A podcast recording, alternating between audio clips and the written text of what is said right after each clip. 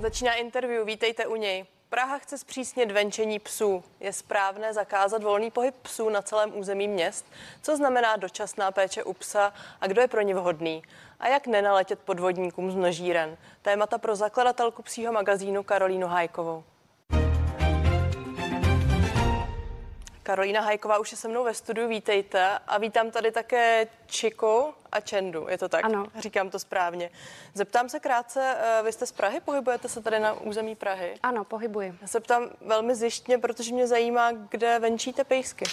Tak samozřejmě v parcích, ale snažíme se jezdit i mimo do lesů, do přírody, kde je větší klídek, protože tam není tolik lidí. A víte, na co narážím? Pražský magistrát teď vlastně zvažuje vyhlášku, podle níž by i v té zelené ploše měst musel uh, páníček ze psem chodit na vodítku. Jak se na to díváte? Je to dobrý návrh? K mně se to vůbec nelíbí. Oni sice plánují místa, kde by ten pes mohl běhat volně, ale za mě upřímně, aby pes byl celý život na špagátě takzvaně, to mi přijde už týrání těch psů. Ten pes potřebuje ten pohyb a potřebuje se proběhnout. Tak ono je tam nějaká geneze, vlastně vyhla, ta vyhláška, respektive magistrát i další města reagují na to, že přibývá různých incidentů, že zkrátka lidé si nejsou schopni uh, své psy ohlídat. Tak co by podle vás bylo takové ideální řešení toho soužití Eh, lidí, které, kteří psy nemají a naopak těch psích fandů? Já si myslím, že uh, nemůžeme my všichni to odnést kvůli pár lidem, kteří jsou, který mají problémové psy a myslím si, že by se mělo radikálně řešit tresty pro ty, které uh, své psy nezvládnou a netrestat nás všechny globálně. A tady já si půjčím citát eh, vlastně jednoho nevidomého recenzenta audioknih a dramaturga Jakuba Kamberského, který napsal eh, dnes, myslím, na Facebook, že jeho, eh, jeho pes, slepecký pes, tedy byl napaden jiným psem.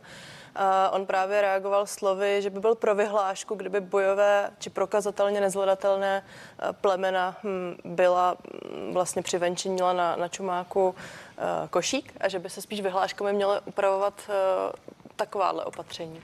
Já upřímně nemám moc ráda to kategorizování bojových plemen, protože spoustu z toho jsou především kříženci. A vlastně jak určíte, co je a co není bojové plemeno. Podle mě, pokud pes je problémový, pokud napadá, tak by ten náhubek samozřejmě měl mít, ale to nemusí mít bojové plemeno, může to udělat border collie. Čím se tedy vysvětlujete, že těch incidentů a různých napadení uh, opravdu přibývá? Je nás čím dál tím víc lidí a ještě čím dál tím víc psů. A bohužel ty bojová plemena, kterým teda tak nerada říkám, radši teriéři typu bul, uh, si pořizují lidi, kteří nezvládnou jejich výchovu. A to je potom problém. Takže ten problém začíná u lidí. Přesně vás. tak, si za nic nemůžou. Šla byste do lepší výchovy tím hmm, pádem. Mm, určitě. Uh, asi jste si všimla, že i v covidu si lidé pořizovali více psů. Co se vám u toho honilo hlavou? Jak ty psy dopadnou nakonec, protože opravdu ta poptávka byla ohromná a vlastně útulky se v té době vyprázdnily a bohužel teď se stává to, čeho jsem se bála a to, že ty lidé už začínají chodit do škol, do prací a ty pejskové se bohužel vrací do útulku a nebo nezvládají tu jejich výchovu a přibylo hodně problémových pejsků nebo pejsků, který mají separační úzkost, protože byli zvyklí být se svým majitelem nonstop a on teď musí třeba na 8-10 hodin do práce a pejsek to těžko zvládá. Takže... A vy tedy pracujete s útulky, chápu mm-hmm. to mhm. správně, už tedy vidíte ten přetlak a ty potíže? Jo, už je to opravdu plno. Zase se ty útulky naplnily a většinou těmi problémovými pejsky. Těch malých tam není tolik, ale většinou to jsou právě různý kříženci větší, větších ras. A co teď s tím? Protože uh, útulky upozorňují na to, že zároveň vlastně nepřibývá poptávka právě po těch psech, které už jsou takzvaně je to ošklivý výraz, ale z té druhé ruky. No bylo by lepší, kdyby lidé nekupovali pejsky, ale adoptovali. A když přemýšlí o tom, že by si pejska pořídili, tak než se podívat do té inzerce, tak se zajít podívat do útulku, protože tam najdou skvělého parťáka. A vy tady teď máte sebou dva kamarády, nemáte vy občas tendenci si pořídit ještě dalšího? Tak mám, ale já říkám, jeden pes je málo, ale tři už jsou moc a dva jsou ideál, protože má jeden druhýho a mám dvě ruce, dvě oči, takže dva jsou tak akorát za mě. Eh, vy jste založila magazín, psí magazín, mm-hmm. jak jsme tady zmiňovali v úvodu, právě i za účelem osvěty o, o péči vlastně eh, o psy z útulků. Jak v tuto chvíli lidé, kteří by opravdu chtěli, kteří mají zájem, mohou těm psům pomoci nebo těm konkrétním institucím?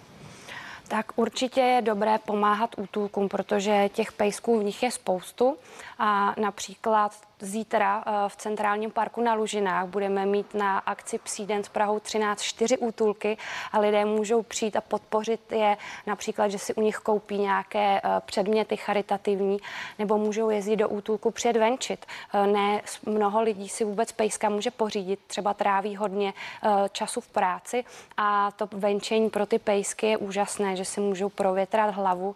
A samozřejmě ta finanční podpora je velice potřeba, protože spoustu těch pejsků uh, může být nemocných a útulky mají opravdu velké veterinární náklady ale i pejskům pomůže například sdílení. Stačí na sociálních sítích nějakých pejsek se vám zalíbí a tím se mu zvyšuje šance najít domov. Takže kdybychom měli být konkrétní, tak jsou to peníze, které pomůžou, je to materiál, a můžu tedy jen věnovat svůj čas a jít se psem ven? Přesně tak. Víc než ty peníze si myslím je to, když se tomu pejskovi tam někdo věnuje a on ty peníze nevnímá, ale když se projde, když ho pomazlíte, tak to je pro něj to nejvíc.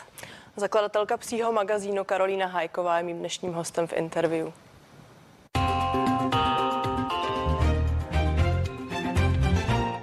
Když se ještě zastavíme u těch psích útulků, existuje nějaký návod, kde bych si toho psa skutečně chtěla i osvojit, vzít domů, jak se mezi vůbec těmi institucemi orientovat? Tak těch útulků je opravdu hodně. Nejsou jenom útulky, jsou organizace, jsou azyly a e, jsou jak městské, tak soukromé a ideální je si vyhledat útulek, který je poblíž mého bydliště.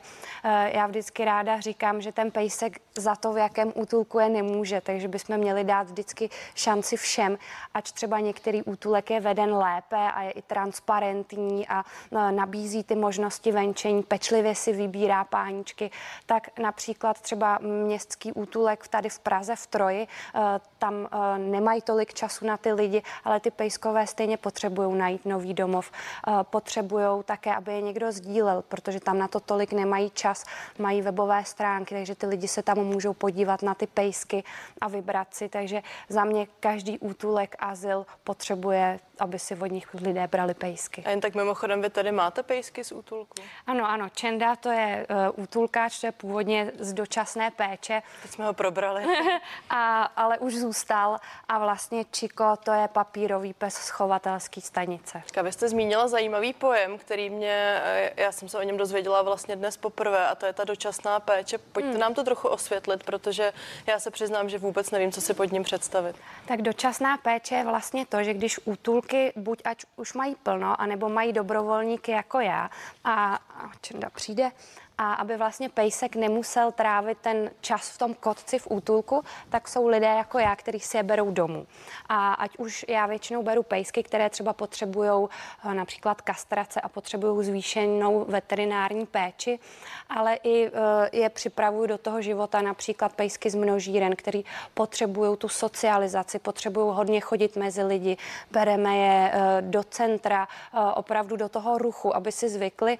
Pro toho pejska je mnohem lepší, když je na tom gauči doma, než v tom útulku. Takže jsou dobrovolníci, kteří takhle vypomáhají útulkům pejsky. To tedy znamená, že ta zvířata připravujete vlastně potom na další vztah s novým majitelem. Přesně tak. A v momentě, kdy už je pejsek zdravý, naočkovaný, má všechno, co může, tak i třeba pomáháme eh, s tím mu najít ten domov, fotíme, děláme videa takže to je jako taková pomoc. A jen tak pro zajímavost, vy jste zmiňovala, že vám nakonec pejsek zůstal. Kolik lidí se nakonec rozhodne, že si vlastně dotyčného nebo dotyčnou nechají? No, jako stává se to často. Eh, většinou každý, kdo jednou začne s dočaskama, tak si jednoho pejska nějakýho oblíbí. A já zrovna v té době chtěla si pořídit druhého psa, takže se tak stalo ale na druhou stranu spoustu pejsků odešlo a z toho mám radost. Mimochodem, ono už to tady částečně zaznělo, ale když jsme se bavili právě o útulcích, eh, jaký je teď vlastně poměr té poptávky po takzvaně papírových psech a po těch, kteří pocházejí z těchto těch náhradních nebo z těchto náhradních domovů? Tak já si myslím, že to může být tak 50-50. Bohužel stále platí taková uh, nepravda, že lidé si řeknou, já nepotřebuju psa z papíry, nebudu chodit na výstavy a ty si myslím, že by právě měli zajít do toho útulku, protože oni ty papíroví psy jsou dražší a oni na nich chtějí ušetřit. Ale za mě je to špatně, protože to bych to srovnala, že já třeba taky umím řídit auto, ale potřebuju k tomu řidičák, abych mohla jezdit po silnici. Takže za mě jsou jedině varianta buď útulek, uh, adopce, anebo opravdu chovatel, uh, který je slušný, protože ono v dnešní době je hrozně moc množíren, překupníků, kteří se na tom snaží vydělat, což je největší problém, než nějaký množitel, jehož Fenka měla jednou za život štěňata. Není to ideální, ale není to takový průšvih. Ale je opravdu potřeba si vybrat poctivého a dobrého chovatele, protože bohužel jsou množírny i mezi chovateli z papíry. K těm množinám se rozhodně dostaneme, protože já vím, že je to vaše velké téma. Mě ještě zajímá, mimochodem to srovnání s tím automobilem bylo eh, v celku zajímavé. Když se rozhodnu vybrat si psa z útulku, tak zároveň asi přesto chci vědět, do čeho investuji, nebo hmm, koho hmm. si beru, jaké zvíře si beru. Eh, jak jsem to schopná odhadnout? Tak většinou ty pracovníci si s vámi pro, pro, promluví. On už často bývá i dotazník, takový vstupní, když máte zájem a správný útulek si to všechno probele, protože ono je i v jejich zájmu, aby se jim ten pejsek třeba za půl roku nevrátil, ale aby opravdu našel stálý domov. Takže dobrý útulek, dobrý azyl vás se vším seznámí. Tak a k množírnám se dostaneme za malou chvíli. Karolína Hajková zůstává hostem interview. Tady zaznělo, že COVID nahrál vlastně větší poptávce po psech, těch obchodů přibývalo, ale zrovna tak přibývalo právě ilegálních obchodů ze hmm. psy. Hmm. Hovoří se o různých množírnách, které se také množí. Jak si dát tedy pozor na to, abych někomu nenaběhla, co jsou ta nejmarkantnější znamení? Tak první určitě tu koupi neuspěchat. Eh, neříct si, jeden den jsem viděla rostomilý štěňátko a druhý den ho chci taky. Takže opravdu důkladně si prověřit, od koho si toho pejska kupujeme. A bohužel ono nejenom množírny, uh, jsou i překupníci, kteří jsou uh, jak bych to řekla slušně, eh, no prostě umí v tom chodit a vymyslí si na vás spousty lží. Snaží se vám například pejska předat někde na ulici. Nikdy nepřebírat pejska tam, kde nevidím, kde vyrostl a kde není jeho maminka, Fenka ač není zrovna dvakrát těžké tam jakoukoliv fenku nastrčit, protože vy to nepoznáte, ale tyhle lidi to většinou dělají ve velkém. A v momentě, kdy si je trošku toho chovatele, já jim říkám množitele nebo překupníka ověříte, tak je to docela snadný zjistit, protože jsou to známé firmy. Eh, stejně... Pojďme možná postupně, mm-hmm. protože já už se, v, já jsem like, už se v tom začínám ztrácet. Eh, vy jste zmiňovala několik pojmů, jsou to množírny, mm-hmm. jsou to množitele, potom je určitě spousty možností, jak si pořídit psa třeba ze zahraničí.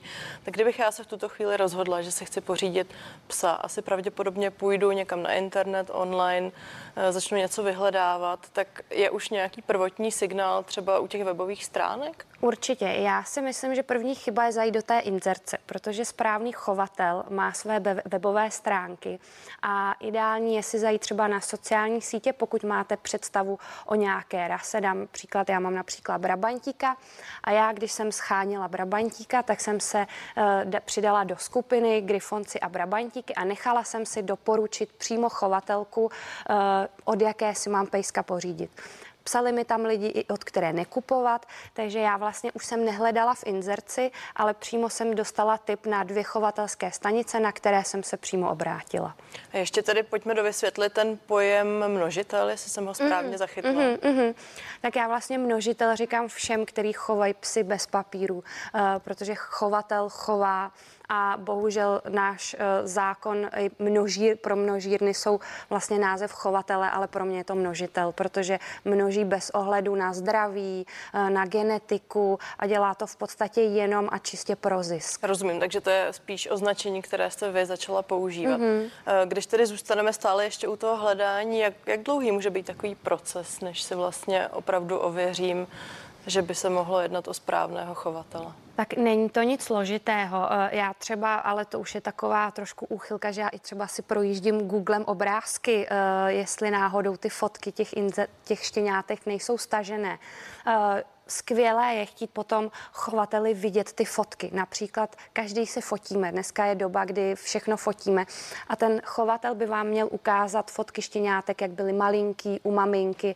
A ne, kdy vidíme v těch inzerátech z množíren, kdy je štěně nastrčené na nějaké dečce nebo jenom na trávě a vlastně tam nikde nevidíme tu fenu od těch štěňat.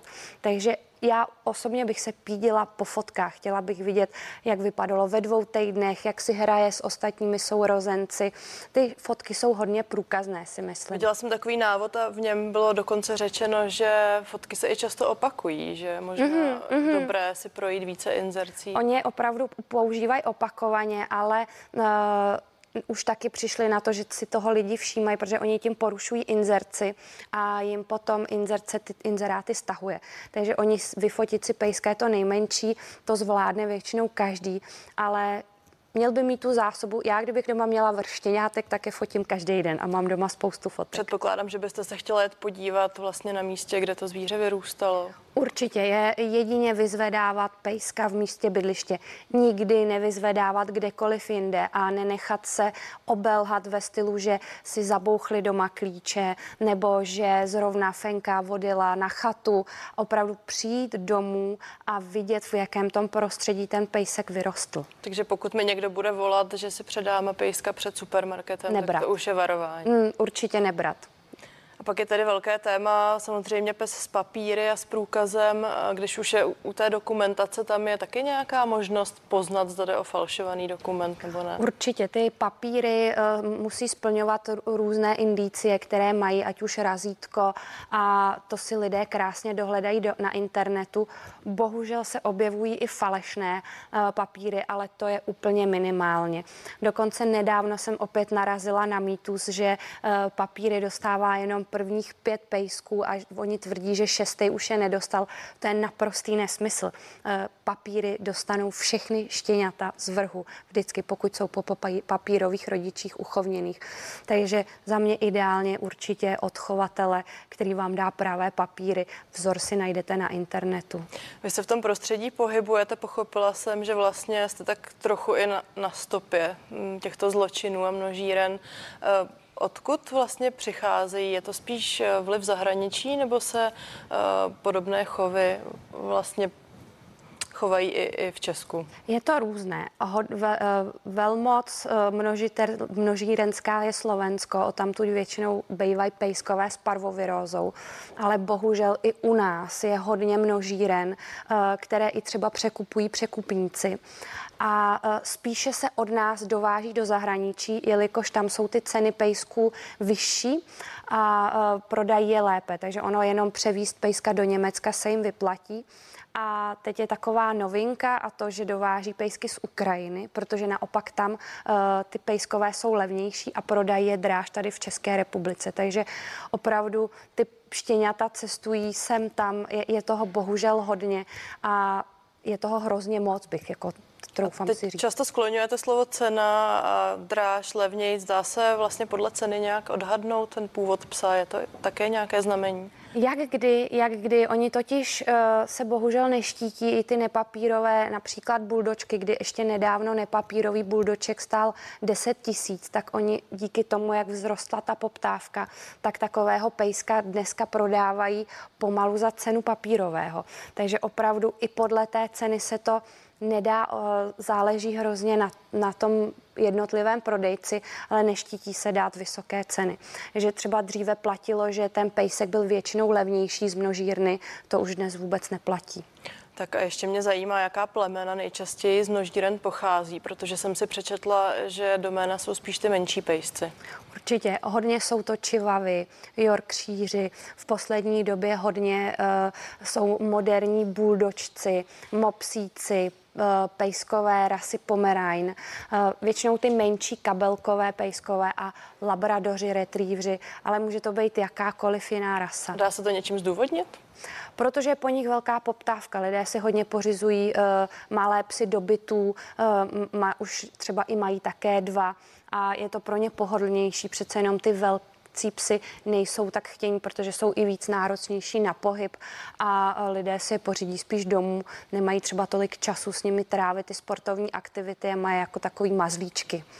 Pak jsou možná lidé, kteří už se odstli ve fázi, že si toho psa uh, pejska z množírny uh, pořídili a je potřeba asi zmínit, že ta zvířata mývají různé obtíže a nemoce. Mm, uh, mm. Jaké jsou to signály? Tak za mě nejhorší jsou ty psychické, protože ty na rozdíl od těch zdravotních se velice špatně léčí. Ty pejskové můžou mít různé stresy, jsou ustrašení, například nesnáší cestování, protože je právě už jako malé hodně vozily. A pak tam jsou ty zdravotní, trpí často na alergie, ale můžou mít i špatné klouby, kyčle, kolena. Je tam toho jako celá řádka. Mývají průjmy ty štěňata, když se dovezou, uh, mývají třeba i krvavé průjmy, bývají hodně plní parazitů, blech, takže těch problémů tam bývá dost. Takže je potřeba sledovat a takové potíže asi nelze přehlédnout. Nelze přehlédnout, určitě ne. Karolína Hajková byla hostem interview. Děkuji za rozhovor. Taky děkuji. Z dnešního interview je to vše. Díky, že jste se dívali a těším se na viděnou u dalších pořadů CNN Prima News.